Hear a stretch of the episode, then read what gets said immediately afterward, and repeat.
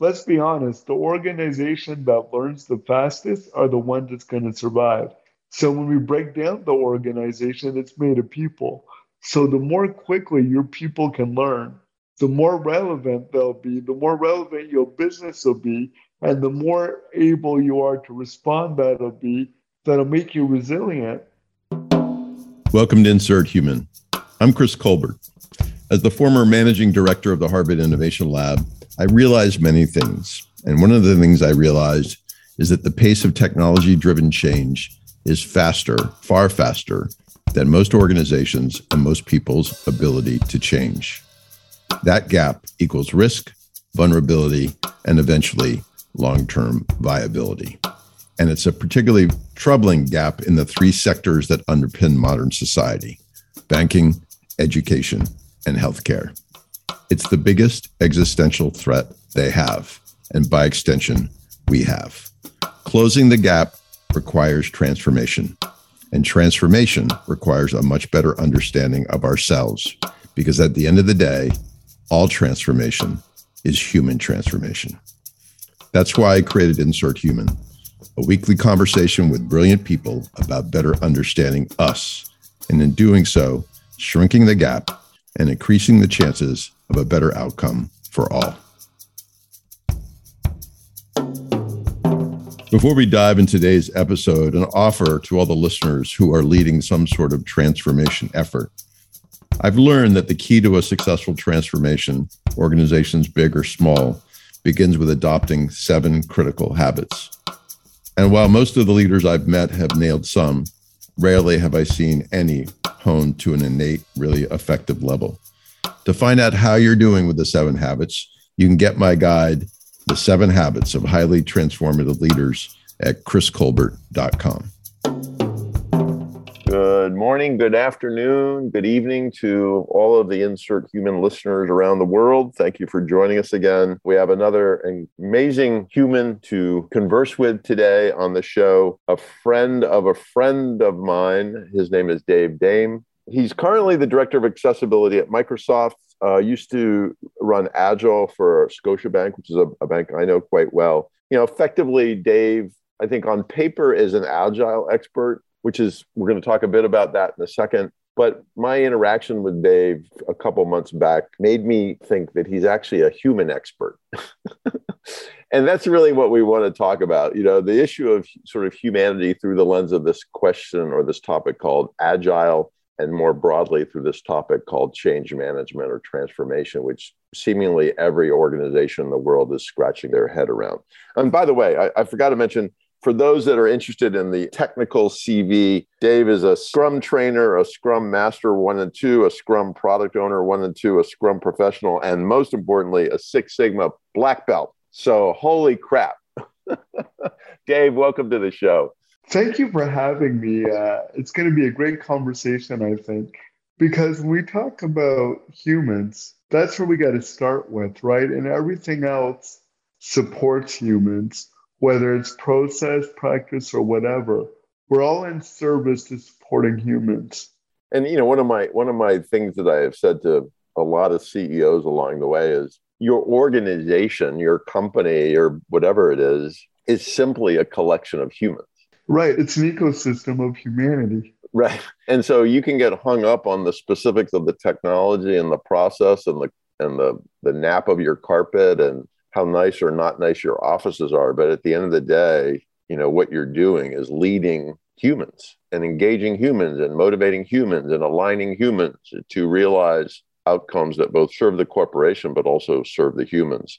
Uh, you know, I'm already so excited about what we're the next 45 minutes or so. So tell us a little bit about this agile thing. So as an observer, you know, I am not a technologist. Everybody's very clear about that. But I've spent a fair amount of time, particularly over the last 10 years, in the corporate space, in the digital transformation space, observing this thing called agile and realizing there's a lot of confusion about it. Like there's a fuzziness about it. Like, is it a technology? Is it a software? Is it a way of, is it a cultural thing?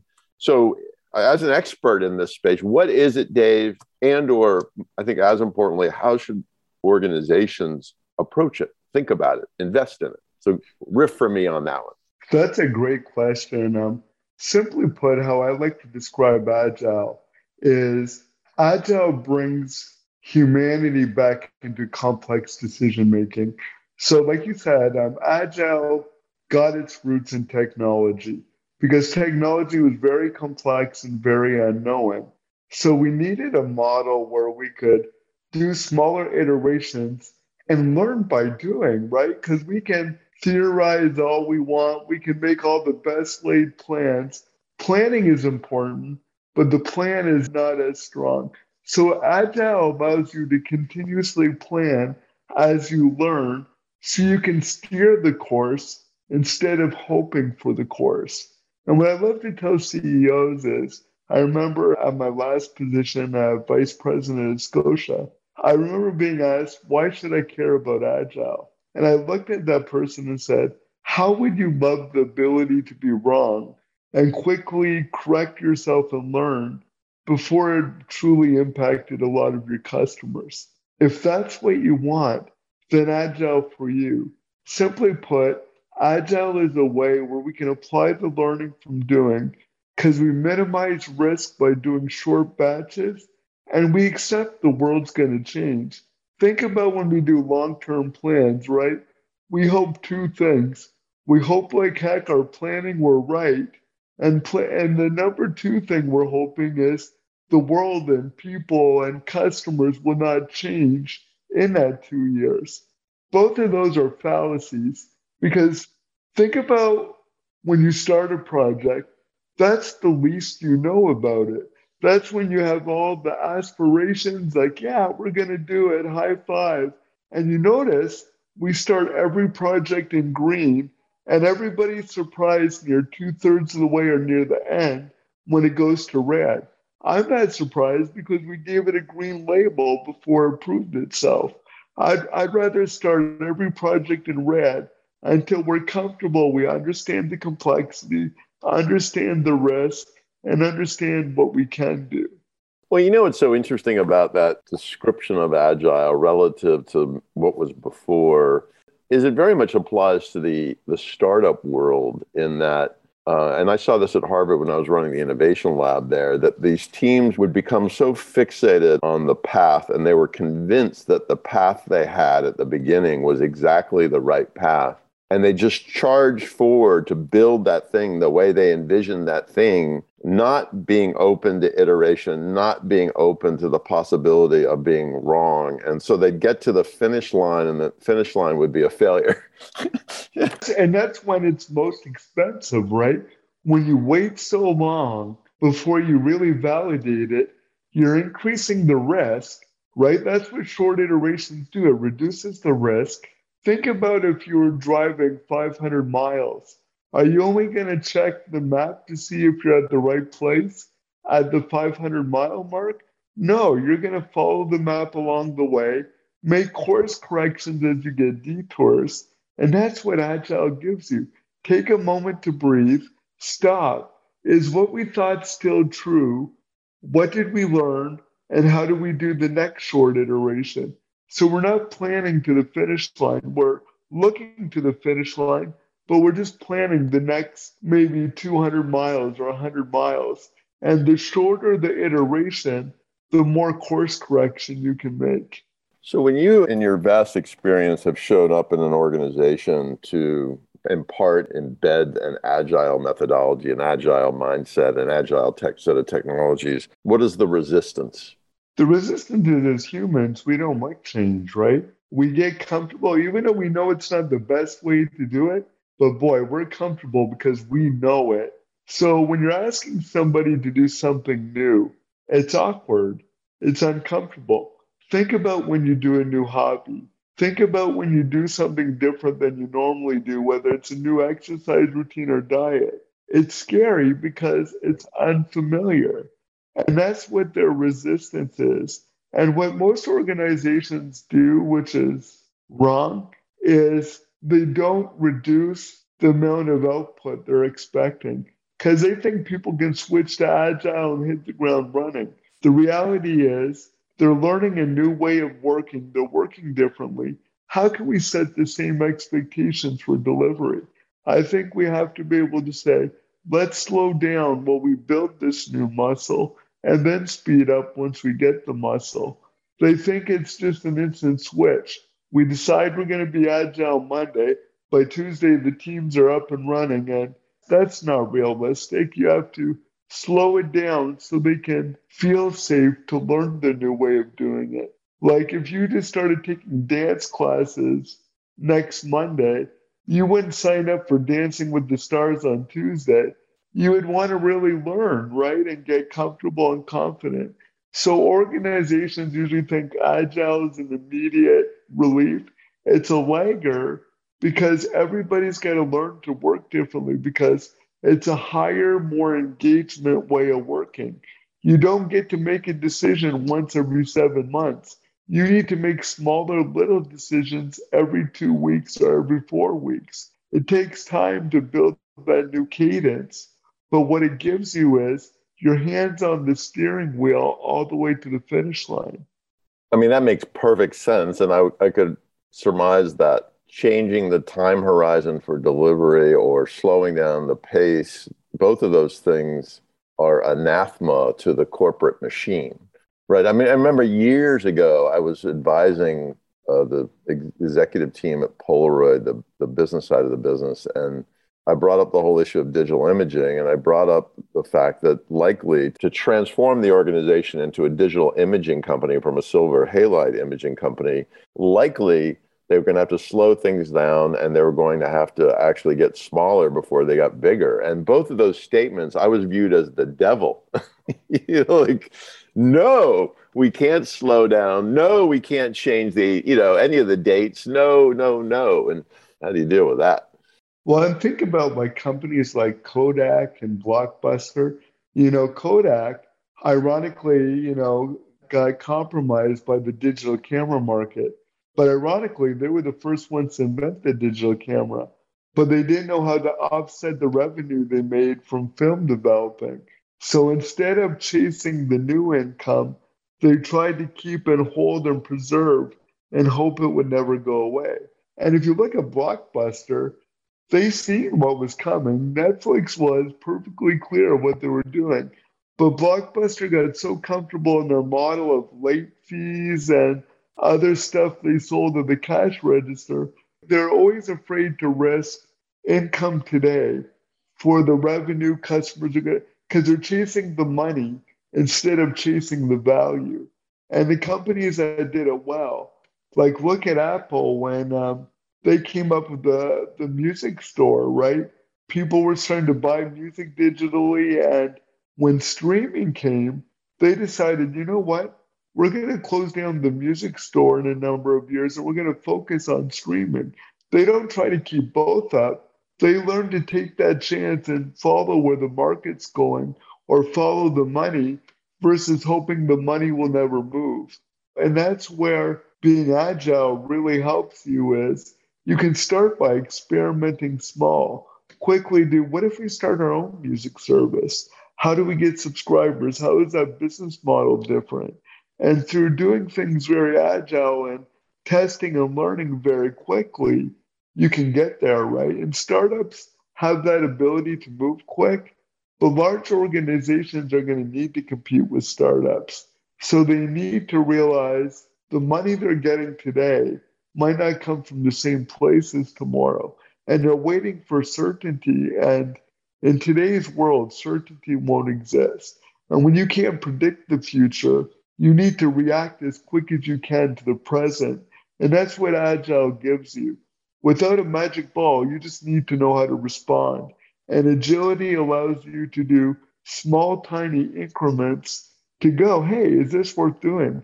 And you can either cut it quick, because nobody likes stopping a project or initiative, right? Because they see it as a waste of money instead of the money they save from pursuing it further. That's the beauty of shorter pride. You learn quicker. You can decide to either abandon and move before you spend any more money. So we can't think about wasting what we currently did and start thinking about look how much we saved from doing something we've already learned that won't give us that value. The other thing that, that you touched on is just curious to Are there organizations you've come across that are simply better at the idea of failure? Because what you've what you've suggested in the agile system, you, you know, you, you make short, small bets. Maybe they work, maybe they don't. If they don't work, you iterate, you move on. You allow failures. You're not trying to build the sort of perfect thing from the start. Have you seen certain kinds of organizations, certain profiles that are more open? Because failure is not one of our strengths. like, right? Well, because we use the word failure, but what is failure if we look at it? It's really learning.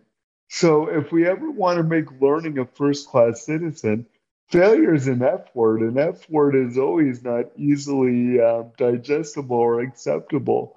So we got to move it to learning. But to your question, I wouldn't target it to a specific company. Usually it's industry, right? So industries that don't have a lot of competition and there's a tough barrier into entry, they're not good in agile. They just got to suck less than one of the two other competitors. And especially if they're reporting quarterly, they're only looking at the world quarterly the companies that do it well know it's for the long game. So usually tech companies are more open to really changing, doing the way they do things because it's an easy barrier to market. Competition is huge. The easy, it's so easy for customers to be fickle now and change products and services. Like, how often have we changed cell phone providers? It's so easy now it's just a click of a button.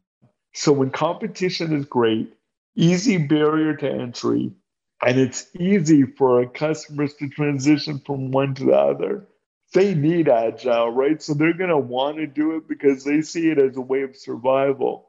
Where industries like maybe healthcare and finance, there's less of a competition, right? Because there's usually regulations to get in the industry and there's a lot of upfront cost. Where technology, you just need, you know, a laptop, uh, a person with an idea, and an internet connection.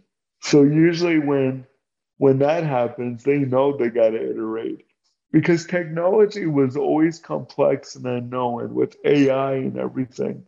We've accepted that we can't know the answers. And legacy organizations, people have built their career from knowing the most, making the best decisions, and providing the best certainty. And that business model worked when the world moved at a lot slower pace, right? The, the change from 1950 to 1980 was small compared to the change from, you know, let's look at 2018 to last year to this year. Exactly. So the change is happening so much more rapid. It's those organizations that can realize that, you know what, it's not about operational efficiency. It's about creating an organization that can respond. Because think about those legacy organizations. They've optimized their processes where they got so much efficiency. Everybody's utilized at 100%. They're efficient, they're predictable. But those organizations that realize people can't always be utilized at 100%, let's make it 60 or 70%. They have the most room to be flexible and learn and be able to adapt. And in technology, we always knew that. We had to accept that. So once they understand what got them there is not going to get them where they need to be, then I think they'll be more open to agile. And that might mean take some quarterly hits when they got to report into the stock market.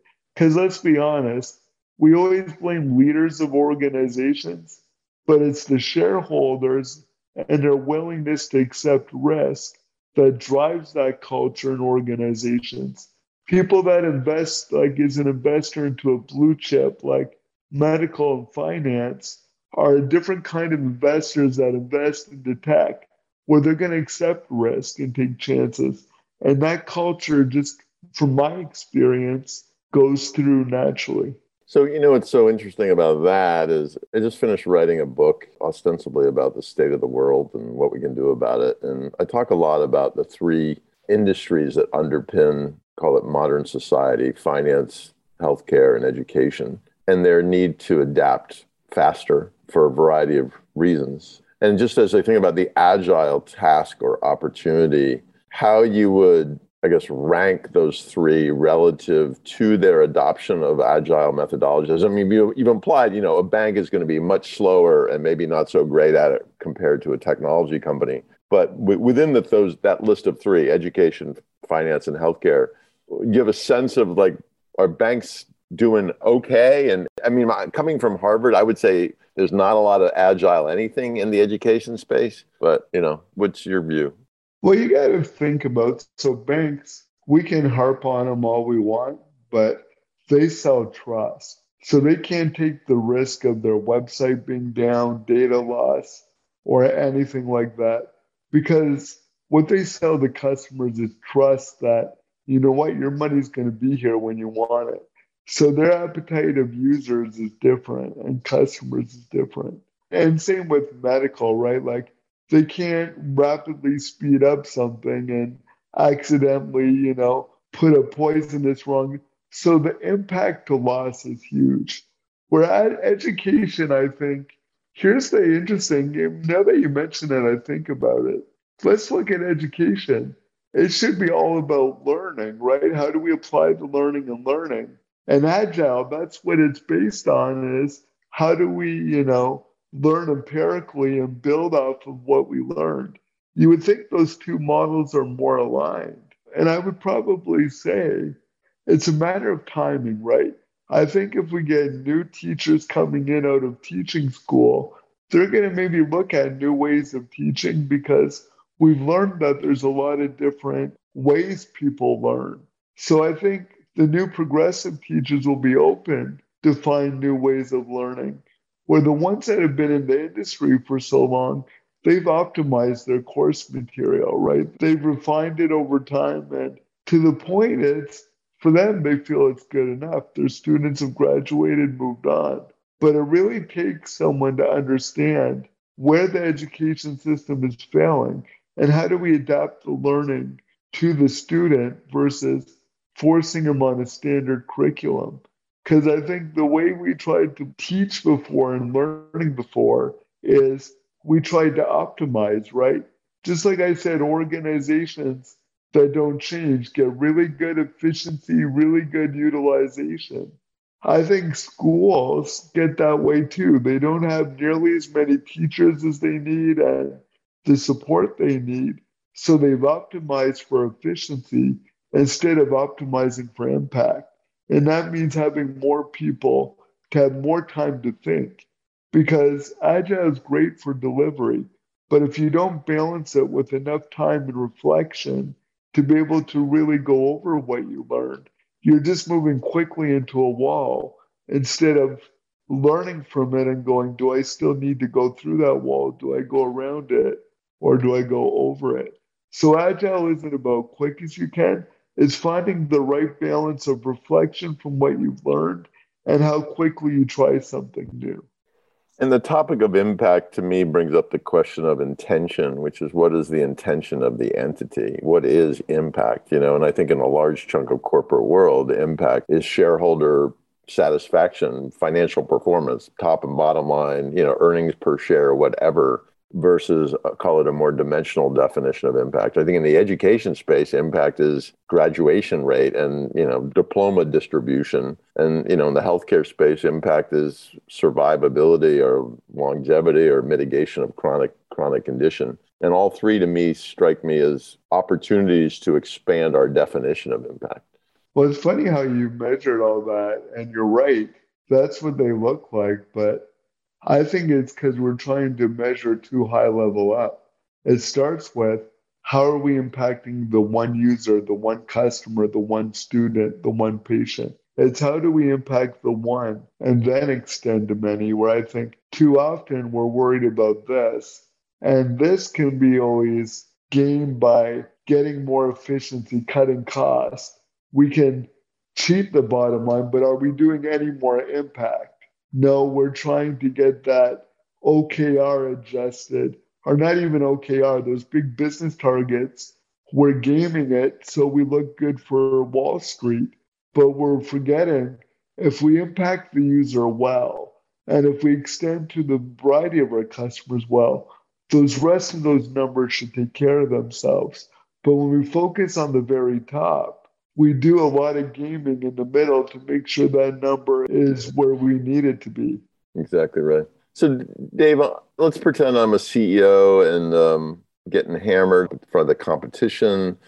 Customers are not happy or as happy as they used to be. I've read a lot about this agile thing. I've heard a lot about this agile thing. It's not it's not an approach that my company applies today. If we met in an event or something, I said, "Okay, Dave, what are three things that you think are absolutes to ensure call it agile success? Like what would you reduce it down to?" The first thing I usually like to ask is, "What is my forgiveness rate?" I'm going to ask you to change your organization. It's going to be painful, but what is my my forgiveness factor before that. you'll fail me? Right. So I usually like to ask that first in agile movements. And then I'll ask you, what does success look like? What you gave me some very general things because agile isn't like an ungoverned speedometer. What is it you want to solve right now with agile. So I would probably dive down to maybe one business unit that's bleeding the most. And I would say, okay, let's focus on them. And I need focus. And I need your time and attention because you need to be learning to restructure the decision making all the way down. Because I assume a lot of the decisions are being at the top. How much of the decisions are you willing to push down to reduce the time people are waiting for decisions. So you got to start thinking about that from a culture thing. And just go, are you willing to slow? And number two, are you willing to slow this business down while we can learn why we're failing? It's not that we're driving. It might not be because we're not delivering speed enough. Maybe we don't understand what the customers need today. What are we missing from what they need today? Is the problem still the same? Do we have the right product or service that's meeting their needs? Once we validate that, third, I'm going to ask you to get a set of users that are or customers that are going to be close to us where we can rapidly build things out to learn from that business unit. And you're going to see a drop off early, but then you're going to see success. And then you're going to be excited I want to scale this across the company. I got to make sure you don't lose that focus. Let's nail it before we scale it so we can build the learning mechanisms needed to help do it over to your next business unit or so forth. So, very three questions is how much are you going to empower everybody from the individual contributor up to where you sit? Two, are you ready to slow down while we learn this? And three, are we going to be able to work with the set of users for a good set of six months to understand that whether we're hitting the problem? Because I can get your organizations to deliver fast. They might deliver unsatisfaction quicker than they did before, not what they need to do. So I would do those three things and go, after you've told me what my forgiveness factor is, and we'd move forward from there.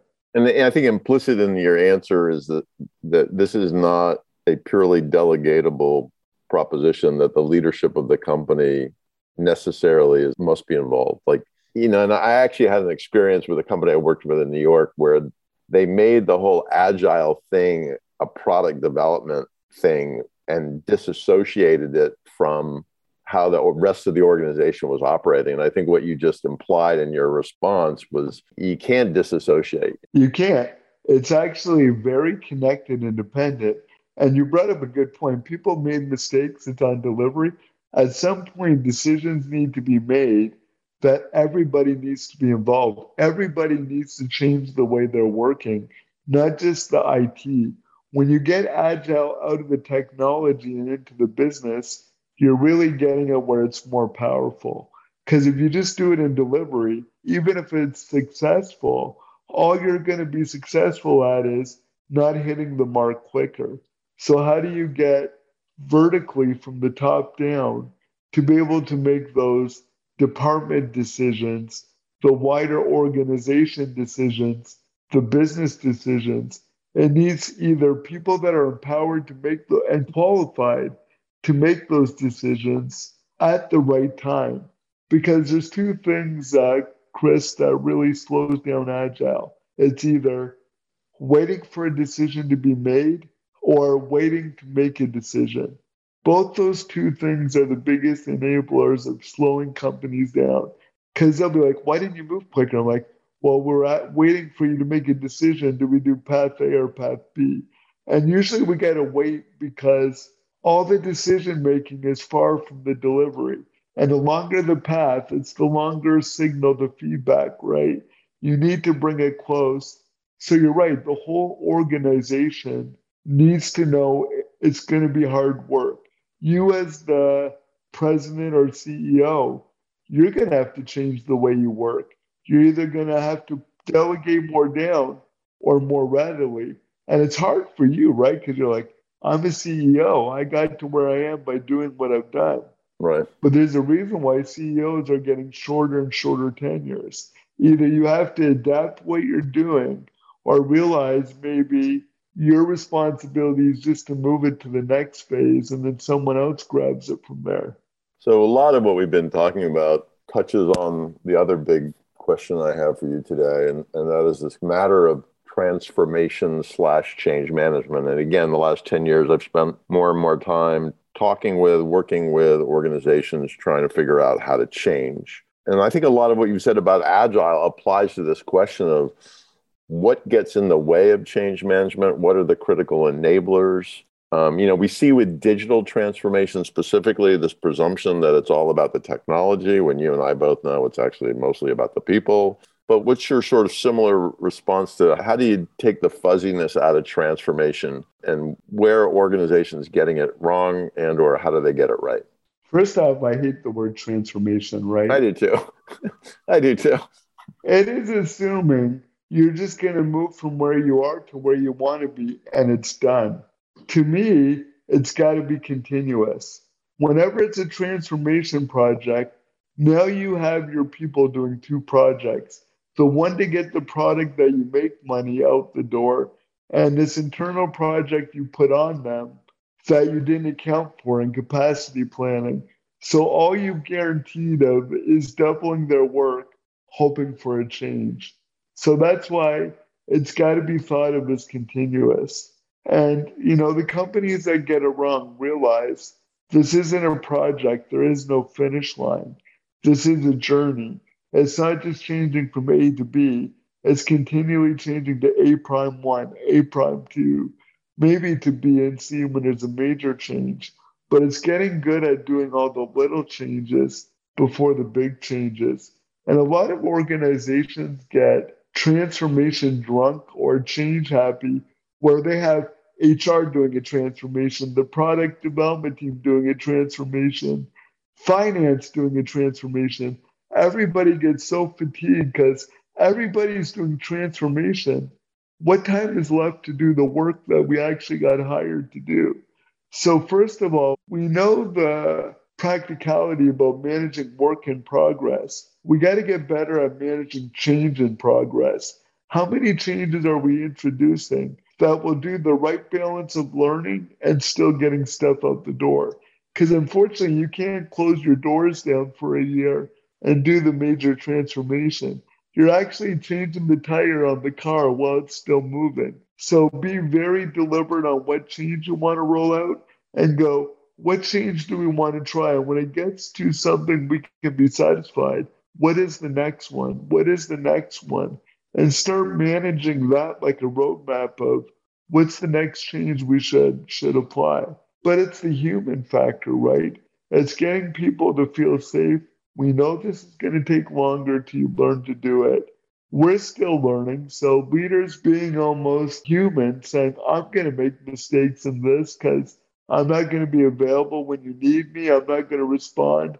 And then taking responsibility for it and really kind of moving on. It's not about being agile, it's about applying the learning, it's about changing the mindset of we can do things differently. We can do that because we like to say change management can any of us truly manage change?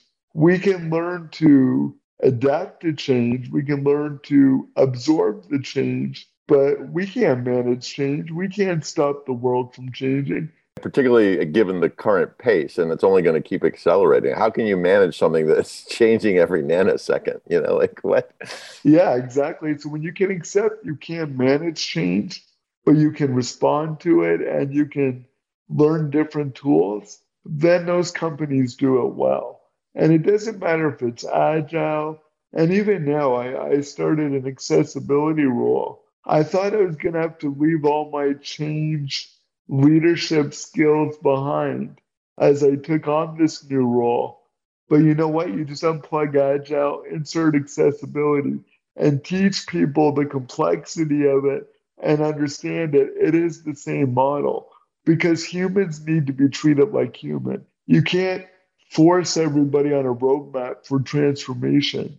Every human learns differently, every human responds differently. So when you got to realize you got to move them and you can't predict when they're changed. Because, you know, we get the early adopters, they'll grab it, love it. We'll get like the late, as we start to build mass, we'll get the people that are just undecided. But then those detractors, we're always going to have the detractors. So, and I guess to answer your previous question, organizations that do it well know they could be losing a lot of their employees as they don't want to change. And if you truly want to change because it's the best of the business, you have to accept people are going to decide for them whether they want to be part of the change or not. A lot of organizations go to try not to disrupt their employees or change those laggers, but in making them happy, you lose the high performers. So they got to realize that attrition is part of the change the skills that got you there might not be the skills that'll take you there. It reminds me of when I, I got to the innovation lab and there were some, I'll call it opportunities to uh, evolve the value proposition and have greater impact. And so I gathered the staff at some point and said, listen, you know, the metaphor I'm going to use is we're on an island, which in higher education, it is an island, and the innovation lab was an island within the Harvard Island we're on this island and it's all fine, but there's an island across the way that actually represents higher impact, higher job satisfaction, higher customer satisfaction. The only problem is there's a shark infested lagoon between our island and the island we want to get to. How many of you want to go with me? Swim across the lagoon and you know my the bell curve applied, you know 25% of them immediately raised their hand and 50% of them were sort of hesitant but maybe open and then 25% of them would never swim across that lagoon and i you know and i think then you know there's this question for the corporations what do you do with those 25% yeah and it's being comfortable with help them move on to be in an environment where they want to be and demonstrating that humanity you'll get other people that want to join you because they believe in where you're going and what you're doing because what really slows down people from change, all of us, me included, we have a big fear that we're going to fail. And we're so scared of failing, it prevents us from change. Like if you think about when the pandemic hit, we changed like we never saw before.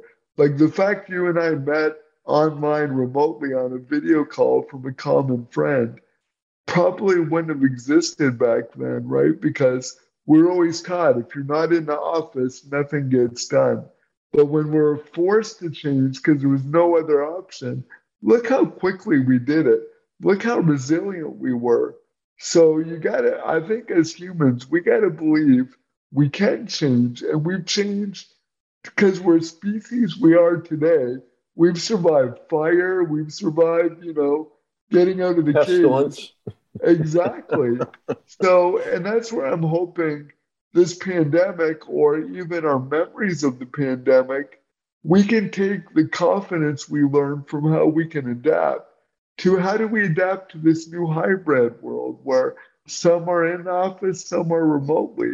And we just got to accept we'll figure it out because it was funny. Like all leaders, as we're discussing what does the new way of working look like, we wanted to be for sure we knew the plan And I'm like, did we know the plan coming into the pandemic? No. Why do we think now we're much more smarter? We should just have the more confidence that we'll figure it out. Right, right. The other thing that this conversation is prompting is for three years ago, I was with a group of CEOs of banks in Latin America, and they wanted to meet with me to talk about how to transform their culture.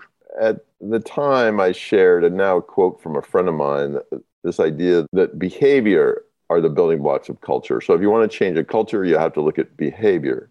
And then another friend of mine pointed out, well, underneath behavior are mindsets and beliefs. So if you want to change the culture, you have to change the behaviors. If you want to change the behaviors, you have to change the mindsets and the beliefs. And I shared much of this with these CEOs. And I said, and the mindset and belief part, in part, comes from your own mindsets and beliefs and your own behaviors. So the logic flow here is if you want to change the organization, you have to change yourself. And you said this earlier. And I just wanted to talk a little bit more about that and what you've experienced as you said, the CEO is like, you know, I've been working 30 years to get this position. I was successful. My mindsets and beliefs helped me get here. My behaviors helped me get here. Why in God's name should I change the way of me? I just need them to change the way of them. Yeah. You know, and I'll even take it one step further down than when you said, from my experience, and I've done this in many organizations from startup to enterprises at scale quite simply, it breaks down to what do you reward and punish for, right? So let's look at a standard performance thing. It will be how many things have you delivered, right? So that gives a mindset that delivery is the most important thing. But what about if we supplemented that with how many projects did you stop because you realized we weren't going to get the value from it? Right? So when you start rewarding equally for how much things people stop, as well as what they deliver, and find out whatever that balance is, it starts making the mindset of we can be wrong, we can quit things. And that bubbles up, right? Because right now, you'll go to the performance review, Dave, you know, you delivered 10 out of these 12 things. Here's your raise, bonus, shares, whatever. But if we looked at it and went, you know what? You were more vocal. You actually spoke up and challenged our things that we approved earlier, regardless of what level they were approved at. We find that valuable. And when they see people are getting rewarded for being able to be that autonomous and to be to be able to be that diverse thought and challenge things and getting the data to show this is no longer worth pursuing. That's when you get a culture where everybody will act as if they were good decision makers. Now they're not getting rewarded to make decisions, they're getting rewarded to churn out more widgets. And you got to really look at how you want to reward and punish at every level and every position to begin to get those behaviors, to begin to get those behaviors recognized and that comes up with the leadership too. If the leader can stand up and say, Hey, I was doing this transformation. Oops, wrong time. We shouldn't have done it. We're going to stop and we're going to do this. I was wrong. You're right. That sets the example. But when they get to see it at close proximity as that's distributed to the organization, which starts with reward and punishment, then you build that culture of everybody feeling responsibility to make a decision at what's best, and I won't get penalized for. I just want to underscore what Dave just said relative to not just corporate change, corporate transformation, but systems change, that the incentive structure, the incentives and measures, and this is deeply broadly proven by expansive research that you know it's critical and, and it tends to be a big miss the other thing that you just said reminds me of a conversation I had last week with a group of HR uh, executives about same topic, organizational transformation, change, whatever. And I, I brought up the tactic which I've employed in many of the companies I've run and, and or advised. And that is the simple tactic of making behaviors part of the job description of everybody in the company and part of the performance assessment. It's funny, right? We call them soft skills, but my goodness, what these last two years have showed us, they're the most critical skills.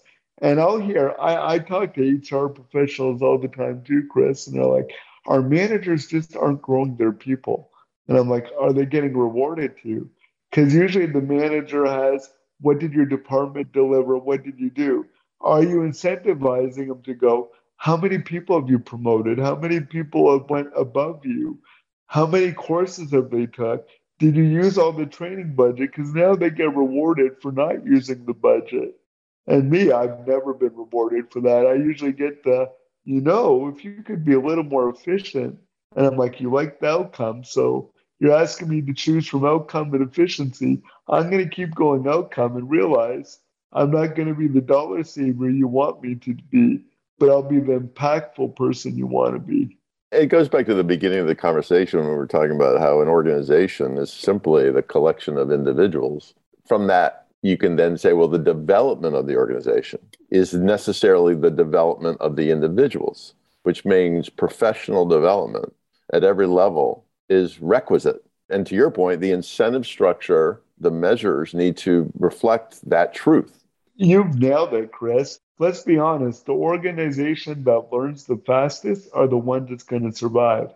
So when we break down the organization, it's made of people.